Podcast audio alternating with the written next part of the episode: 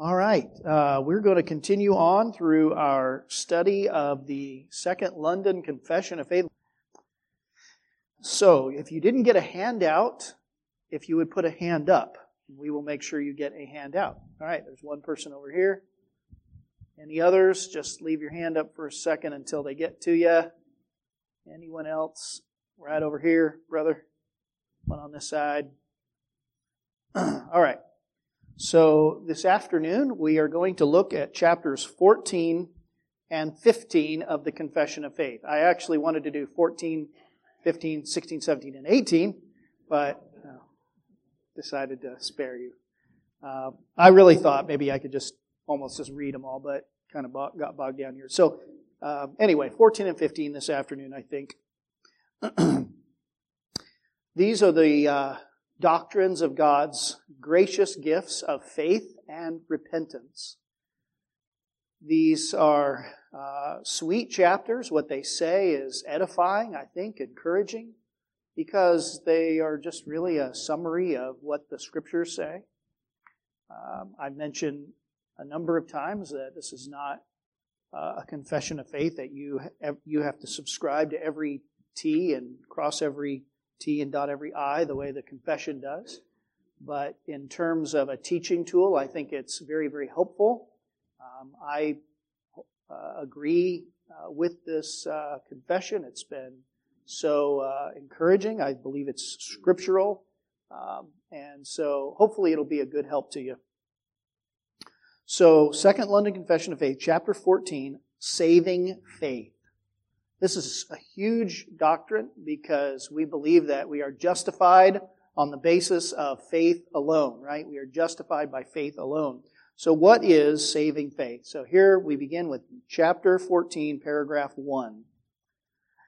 The grace of faith by which the elect are enabled to believe so that their souls are saved is the work of the Spirit of Christ in their hearts. So the very first thing that we're confronted with is that faith is a gracious gift of God. We looked at that a little bit last week, so I won't go back over those texts. The paragraph continues, faith is ordinarily produced by the ministry of the Word, except for those unusual cases we talked about last week or the week before where people have this kind of uh, physical or, or mental incapacity. Um, there is the, the ministry of the word is essential to the production of faith.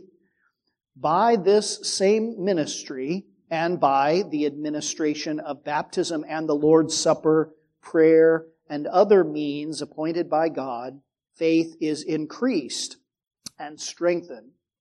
So by this, you can see the word means there, M-E-A-N-S. It's a reference to the means of grace, the means by which the grace of faith comes to us are the means that God has appointed, namely through His Word. Faith comes through hearing and hearing by the Word of Christ, um, and through the other means that God has ordained. Uh, and this is encouraging because, you know, it reminds us that we can actually strengthen our faith. And we should, right? We should give ourselves to these means of grace that we might have God's grace strengthened in us, have our faith strengthened. Conversely, your faith or your belief can diminish by the neglect of these means. It is not, it should not be a surprising thing that someone who has neglected all of the means of grace has come to a point where they're starting to doubt some of the basic doctrines of the Bible, some of their commitment to Christ. The means of grace are that by which, are those things by which God strengthens the, the grace of faith in us. Paragraph 2 says, By this faith, Christians believe to be true everything revealed in the Word, recognizing it, the Word, as the, as the authority of God Himself. They also perceive that the Word is more excellent than every other writing and everything else in the world because it displays the glory of God in His attributes, the excellence of Christ in His nature and offices, and the power and fullness of the Holy Spirit in His activities and operations. So they are enabled to trust, to entrust their souls to the truth believed. They respond differently according to the content of each particular passage, obeying the commands, trembling at the threatenings, and embracing the promises of God for this life and the one to come. So, what is it that characterizes saving faith? this gracious gift of God. In the first place, it is that people who have faith believe the Bible, right? They believe the Word of God. They believe everything in the Word of God. Now, that, mean, that doesn't mean that they might not be ignorant of some things in the Word. I believe that that can certainly be the case in the, in the life of a person who has saving, true saving faith. He may not be as educated in the word as he should be. He may have some ignorance. In fact, he may have some misunderstandings of the word and still truly be the Lord's child. But he nevertheless is not in opposition to the word. He does not refuse to receive and believe the word. Jesus said, My sheep hear my what? They hear my voice. And where is the voice of Jesus found? just in the red letters in the Bible? no, it's in all of the Word. So as they hear that Word, they recognize in the Scripture the voice of the Savior. They know His voice and they follow Him. Jesus said this is the way it will be. Now, this acceptance of the Word of God is not merely intellectual belief. It goes on to say that they are enabled to entrust their souls to the truth believed. Theologians have long described saving faith in three ways, using three sort of Latin terms. The first is notitia. Notitia is the idea of knowing something or understanding something. Saving faith has an intellectual component. There are certain things that must be believed about Christ, about sin, about God, about salvation. There are some basic truths that must be understood, must be um, uh, known. A sinner must know Jesus is Lord, right? That's the most basic confession of faith, isn't it? Jesus is Lord. A sinner must know that Christ died to save. Sinner must know those things.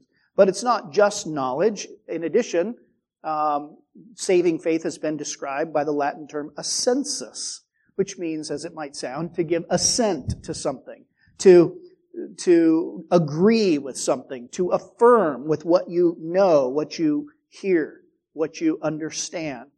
There is an affirmation of the soul that's a part of saving faith. And the third element is fiducia, fiducia, and you probably recognize that um, that uh, that root. Uh, it means it means trust. It means that you're not just assenting to something, but you're relying on it. You're embracing it, and there is that element of faith as well. So faith, saving faith, incorporates all of this, and the confession uh, pulls these things together, saying that not only do we know things, but he, he entrusts his soul to what he knows. He, he relies on it. He gives himself to it. And then the last part of the paragraph says this. But the principal acts of saving faith focus directly on Christ. Accepting, receiving, and resting. You see the different parts of faith there resting upon Him alone for justification, sanctification, and eternal life by virtue of the covenant of grace. Jesus Christ, our Savior, friends, is the center of the entire Word of God. The entire message that God has communicated to us is focused on His beloved Son. And so saving faith has as its focus not merely the entire scope of the Word of God or the, the entire breadth of the Word of God, but the scope or the focus of the Word, which is the Lord Jesus Christ. This is the heart of saving faith a reliance, an understanding of certain things about Christ, and a reliance upon Christ, and an assent and an, and a, an embrace of Christ. Third paragraph says, this faith may exist in varying degrees so that it may be either weak or strong. Yet even in the weakest, even in its weakest form, it is different in kind or nature, like all other saving graces, from the faith and common grace of temporary believers. Therefore, faith may often be attacked and weakened, but true saving faith, it gains the victory. It matures in many to the point that they attain full assurance through Christ who is both the founder and perfecter of our faith.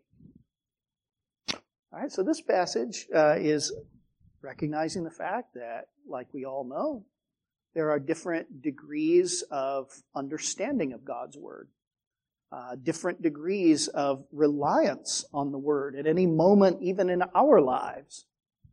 There are moments in our lives when our faith is strong, and there are other moments in our testing and our temptations, our weakness, where our faith proves not so strong.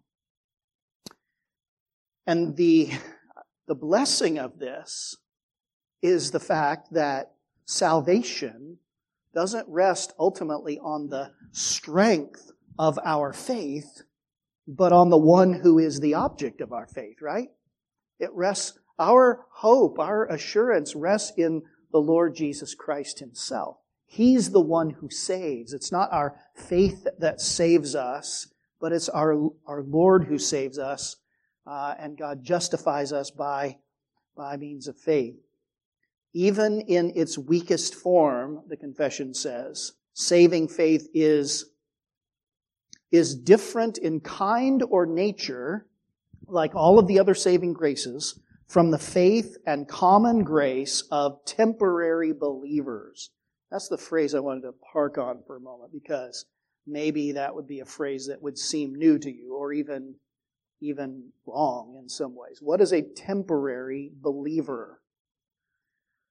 Um, the writers of the Reformed confessions were willing to acknowledge as faith um, a, a kind of a kind of faith of, of a different kind, of a different nature from true faith.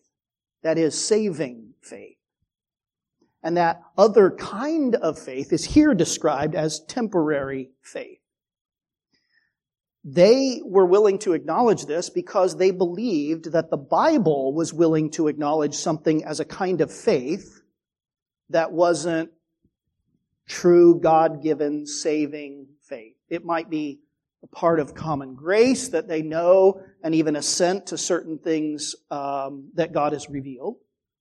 Uh, but it's it's different in kind or nature from saving faith. Here's what uh, they thought about when they were writing these kinds of statements.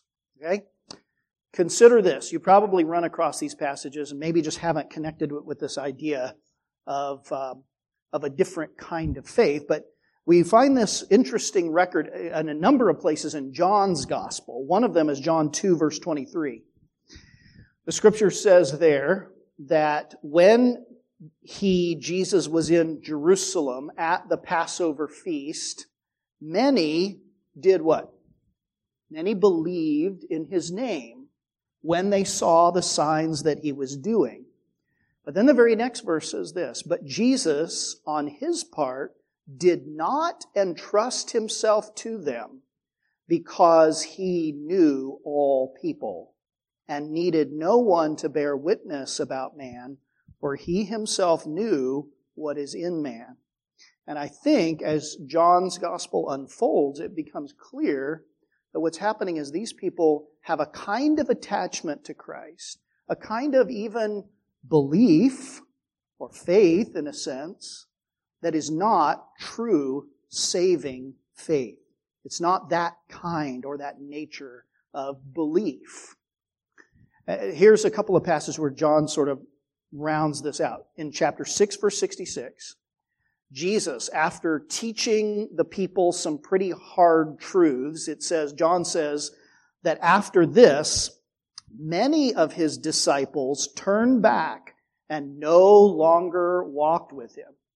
Now, notice John calls them disciples in a sense. Earlier he called them people who believe, and yet now they're turning their back on Christ.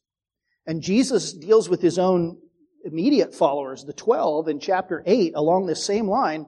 Jesus said, um, oh, excuse me, he's talking again to the, to the Jews. Um, I'm getting ahead of myself. And in John 8:31, Jesus says um, to the Jews who had believed in him, "If you abide in my word, then you are truly my disciples. So, in other words, there were some who seemed to be his disciples. Um, they believed, in a sense, certain things that he was saying. They saw signs. They believed he was from God.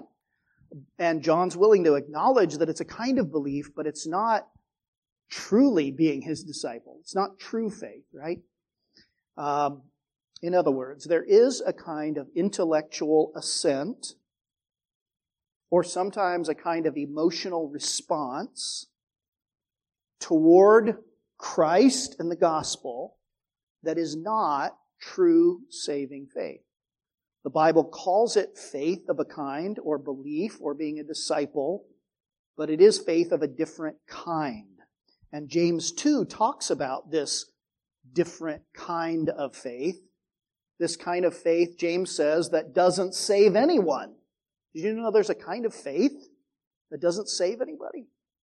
James 2 verse 14. James says, What good is it, my brothers, if someone says he has faith, but does not have works? Can that faith save him? Now somebody might say, well, wait a minute.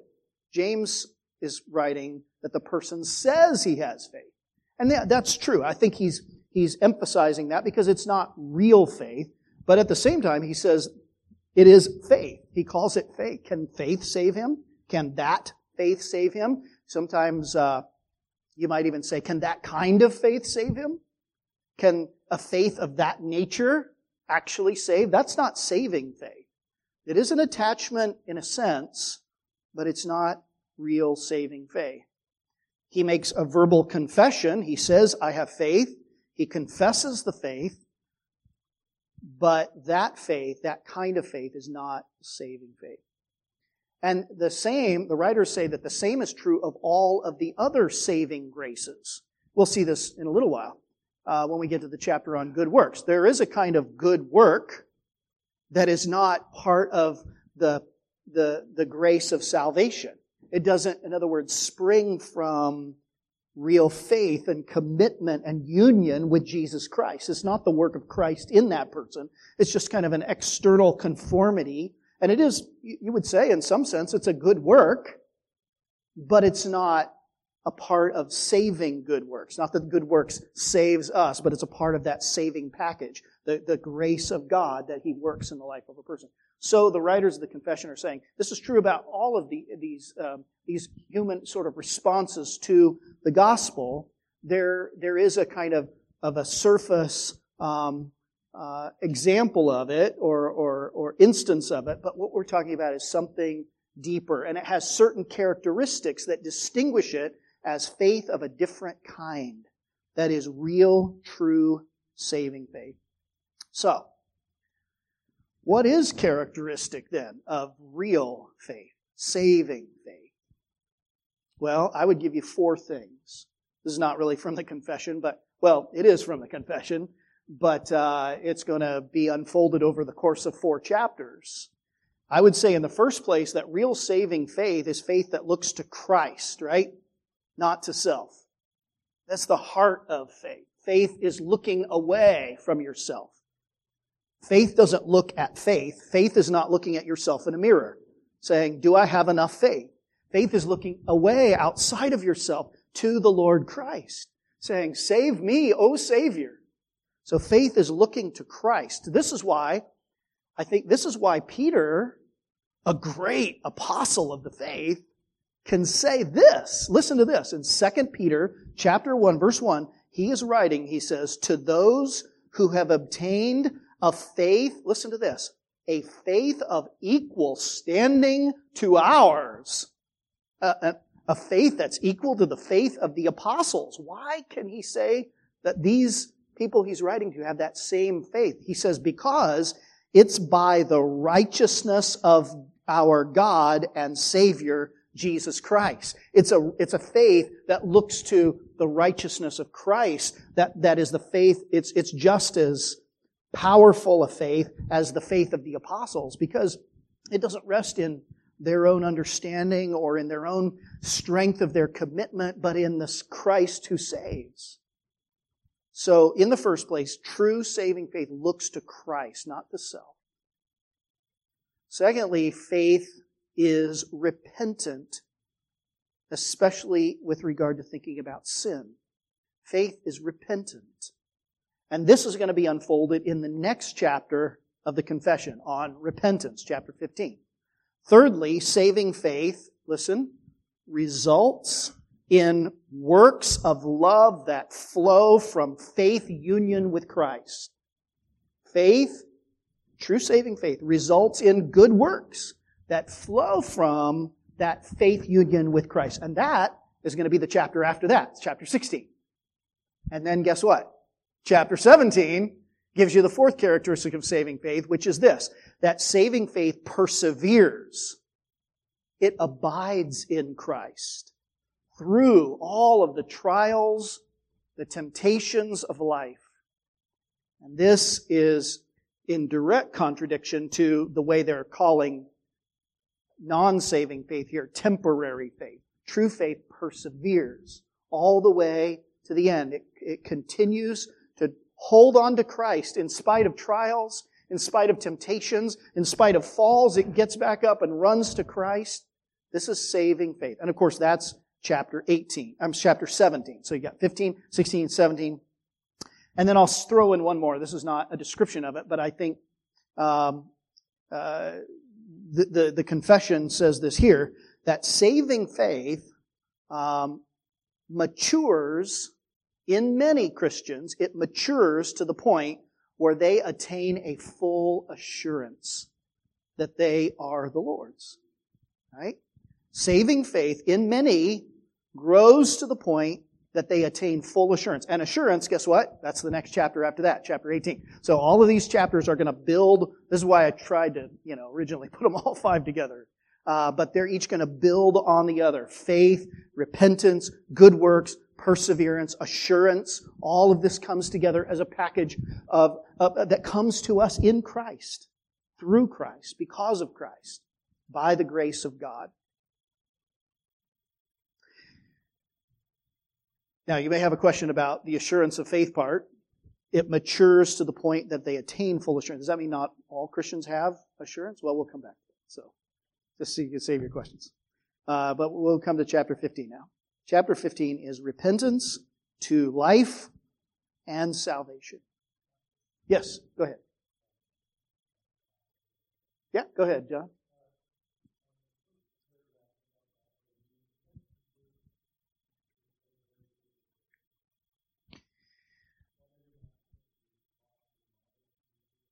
I think what they have in mind are applications of these basic um, means of grace the word and prayer. And there are various ways that we can get the word into us.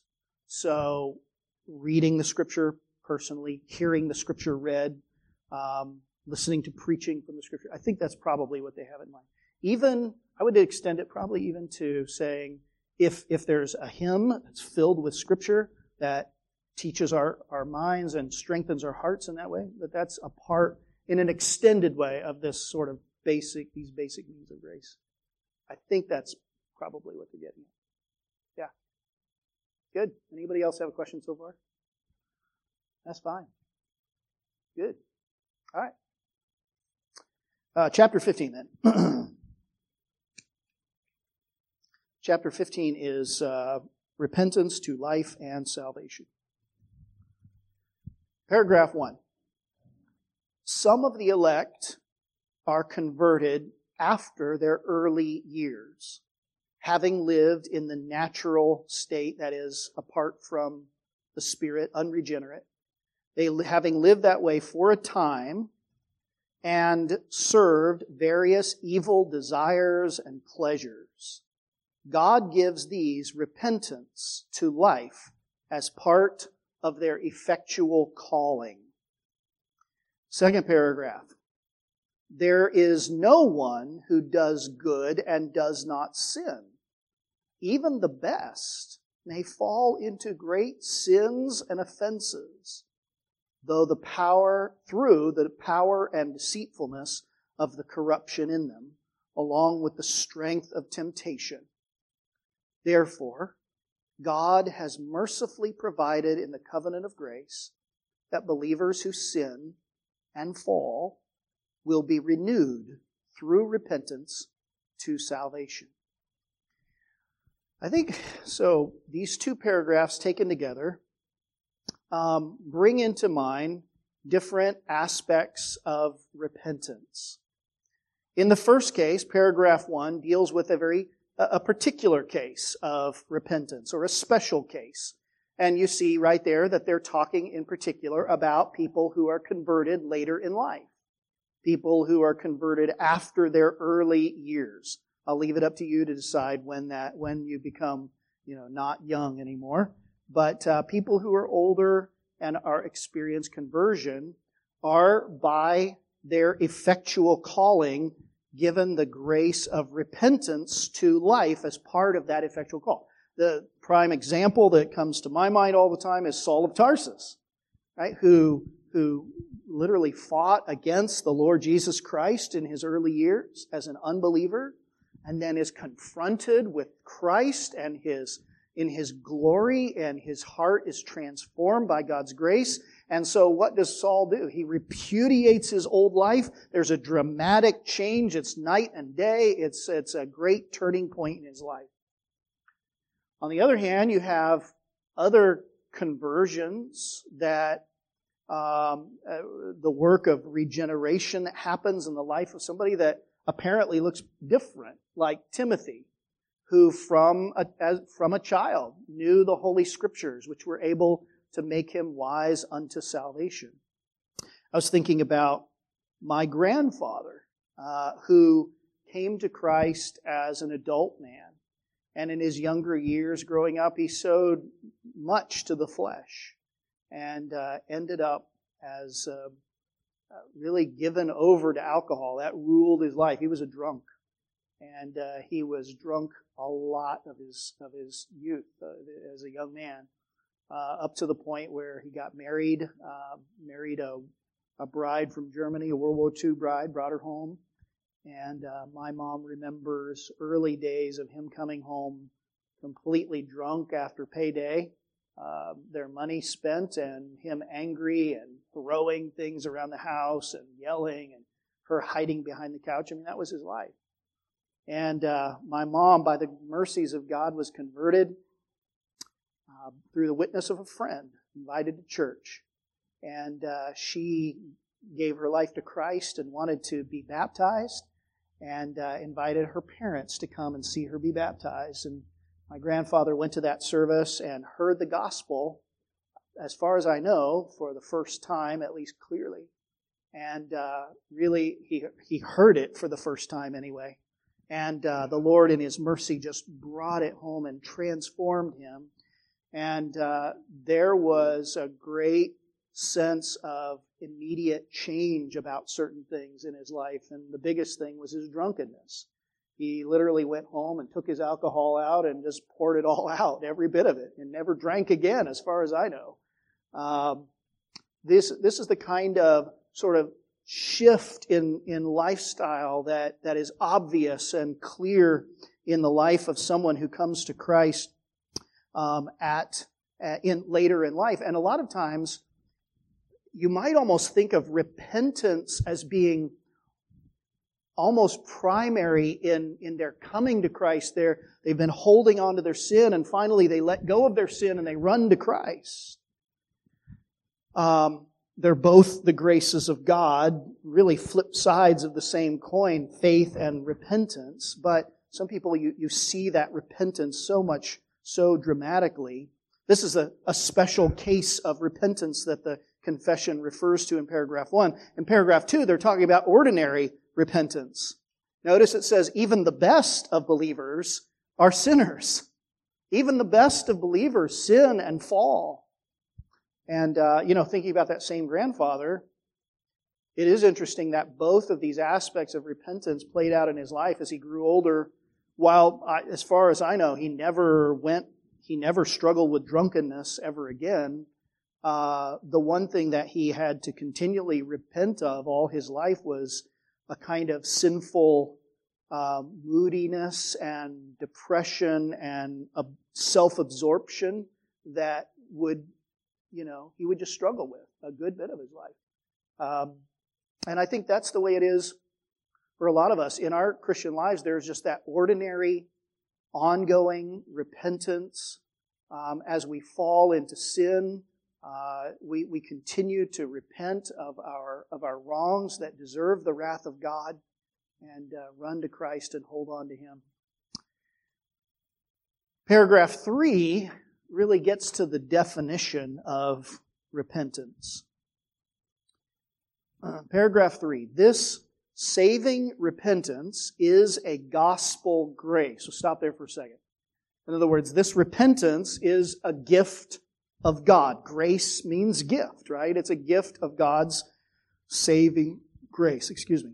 Um, and the Scripture teaches us teach us this, just like it taught that faith, which is sort of the flip side of repentance in a lot of ways, just like it teaches us that faith is the gift from God, so it teaches us that repentance is the work of God.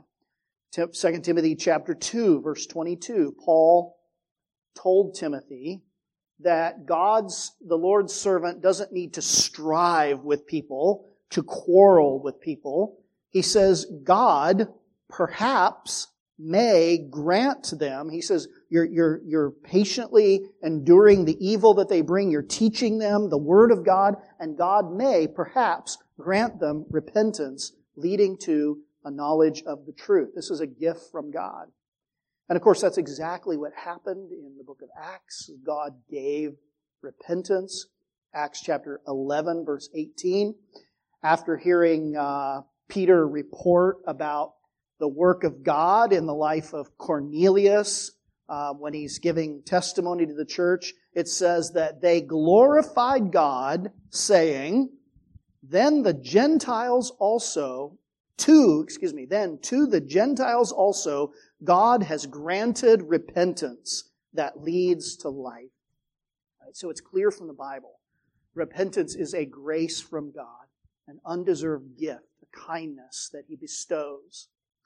Now, it goes on to say, paragraph 3 there, that this repentance is a gospel grace in which those who are made aware by the Holy Spirit of the many evils of their sin, by faith in Christ, humble themselves for it with godly sorrow, hatred of it, and self loathing.